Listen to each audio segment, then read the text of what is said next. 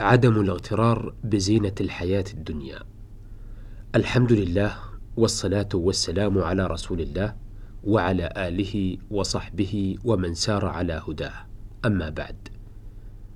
أيها المستمعون، فإن خير ما يتزود به المرء من الزاد التقوى ومن العمل بما يحب الرب ويرضى. فإن هذا أمر الله لعباده حيث قال: وتزودوا فإن خير الزاد التقوى واتقون يا أولي الألباب. ويجعل الله لهذه التقوى ثمرة ونتيجة دنيا وأخرى. يجعل الله لأهلها فرقانا، ويستر ذنوبهم وعيوبهم وعوراتهم، ويؤمن روعاتهم، ويغفر لهم الذنوب، ويمحو الله عنهم الآثام ويمنحهم الخيرات العظام. يا أيها الذين آمنوا إن تتقوا الله يجعل لكم فرقانا ويكفر عنكم سيئاتكم ويغفر لكم والله ذو الفضل العظيم.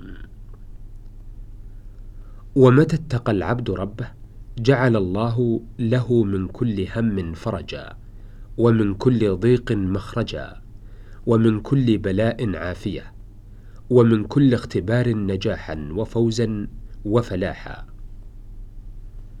ومن يتق الله يجعل له مخرجا ويرزقه من حيث لا يحتسب. فالعبد فقير إلى ربه محتاج إليه وإلى مد العون من عنده في أمر دنياه ودينه. رب إني لما أنزلت إلي من خير فقير وقل رب زدني علما.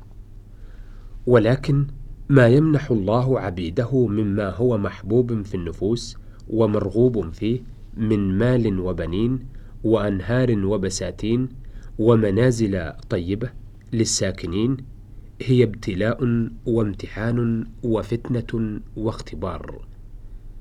أيشكر عبده أم يكفر؟ ومن شكر فإنما يشكر لنفسه ومن كفر فإن ربي غني كريم. وفيه تمحيص لاتجاه العبد أيغتر بهذا النعيم الزائل الفاني فيرغب به ويركن إليه عن النعيم الثابت الباقي. المال والبنون زينة الحياة الدنيا والباقيات الصالحات خير عند ربك ثوابا وخير أملا. فالمال والبنون مزينة للنفوس ومحسنة في الجبلة وهواية لكل ميول إلا ما شاء الله. فهذه الآية الكريمة تقرر أن القيم ليست في الحقيقة هي المال وليست هي الجاه وليست هي السلطان وليست هي اللذات والمتع في هذه الحياة الدنيا إذ هي غير باقية ولا محالة زائلة. ألا كل شيء ما خلا الله باطل وكل نعيم لا محالة زائل. والإسلام لا يمنع الطيبات أكلا واستعمالا وزينة وجمالا. قل من حرم زينة الله التي أخرج لعباده والطيبات من الرزق قل هي للذين آمنوا في الحياة الدنيا خالصة يوم القيامة.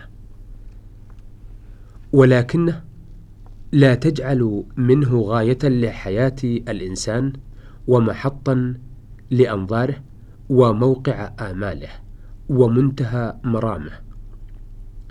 فمن شاء أن يتمتع بها فليتمتع ولكن ليذكر الله الذي أنعم بها وليشكره على النعمة بالعمل الصالح. فالباقيات الصالحات خير وأبقى.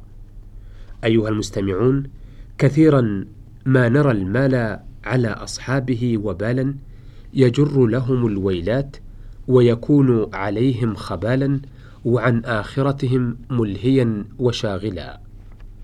فهم له راغبون وبه يفتخرون ولآخرتهم كارهون. والعبد لا يخلو من محبة إحدى الدارين دار الدنيا أو دار الآخرة. فهو يعمر أحبهما إليه. قيل لبعض العلماء ما لنا نكره الآخرة والسلف الصالح يحبون الإقدام عليها. فقال رحمه الله لأنهم عمروها ومن عمر شيئا أحب الإقدام عليه وأنتم عمرتم الدنيا وأخربتموها. فأحببتم البقاء فيما عمرتم وكرهتم الإقدام على ما أخربتم. فالدنيا سريعة الانقضاء والانقراض. مشرفة على الزوال والبوار وكل ما كان من زينة الدنيا فهو سريع الانقضاء والانقراض والمال والبنون من زينتها وما كان من زينتها فهو مثلها. في سرعة الانقضاء والانقراض. وما كان كذلك فإنه يقبح بالعاقل أن يفتخر به وأن يفرح بسببه أو يقيم له في نظره وزنا أو يجعله أكبر همه وغاية أمله. فإن هذا من شأن المشركين والكفار والمنافقين وضعفاء الإيمان. فهم الذين يفتخرون بمظاهر الدنيا. وزخرفها على الفقراء والمساكين وعلى أهل الإيمان والتقوى الذين جعلوا همتهم فيما يبقى وقنعوا بكفايتهم مما يغني. وما درى المغترون بالدنيا أن كل ذلك متاع الحياة الدنيا والآخرة عند ربك للمتقين. ولغفلتهم عن الآخرة صوبوا أنظارهم إلى المظاهر الدنيوية. وركزوا عملهم عليها لأنها غاية أملهم وقصارى مرامهم. قال تعالى يعلمون ظاهرا من الحياة الدنيا وهم عن الآخرة هم غافلون. أيها المستمع حذار أن تغتر بالمظاهر الزائفة البراقة الخداعة كما اغتر بها من جهلوا قدرة الله وظنوا أنهم لا يعذبون على ذلك. حتى قالوا نحن أكثر أموالا وأولادا وما نحن بمعذبين. قل إن ربي يبسط الرزق لمن يشاء ويقدر ولكن أكثر الناس لا يعلمون. وما أموالكم ولا أولادكم بالتي تقربكم عندنا زلفى. إلا من آمن وعمل صالحا فأولئك لهم جزاء الضعف بما عملوا وهم في الغرفات آمنون. وقال تعالى إنما أموالكم وأولادكم فتنة والله عنده أجر عظيم. أي الإقبال عليه والتفرغ لعبادته خير لكم من انشغالكم بهم والجمع لهم والشفقة المفرطة عليهم. ولهذا قال والباقيات الصالحات خير عند ربك ثوابا وخير املا. قال المفسرون إن المقصود بالباقيات الصالحات الصلوات الخمس. وقال بعضهم هي سبحان الله والحمد لله ولا إله إلا الله والله أكبر. ولا مانع من عموم الآية لجميع ما ذكر.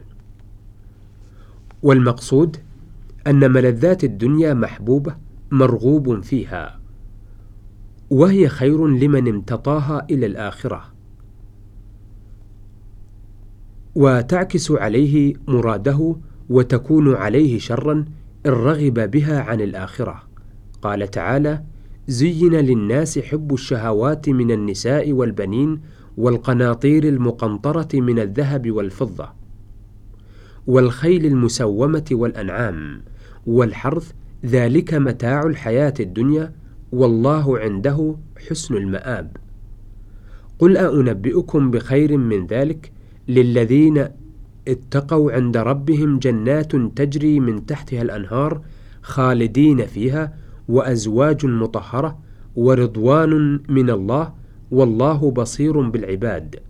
وصلى الله على نبينا ورسولنا محمد وآله وصحبه ومن سار على نهجه إلى يوم الدين والسلام عليكم ورحمة الله وبركاته.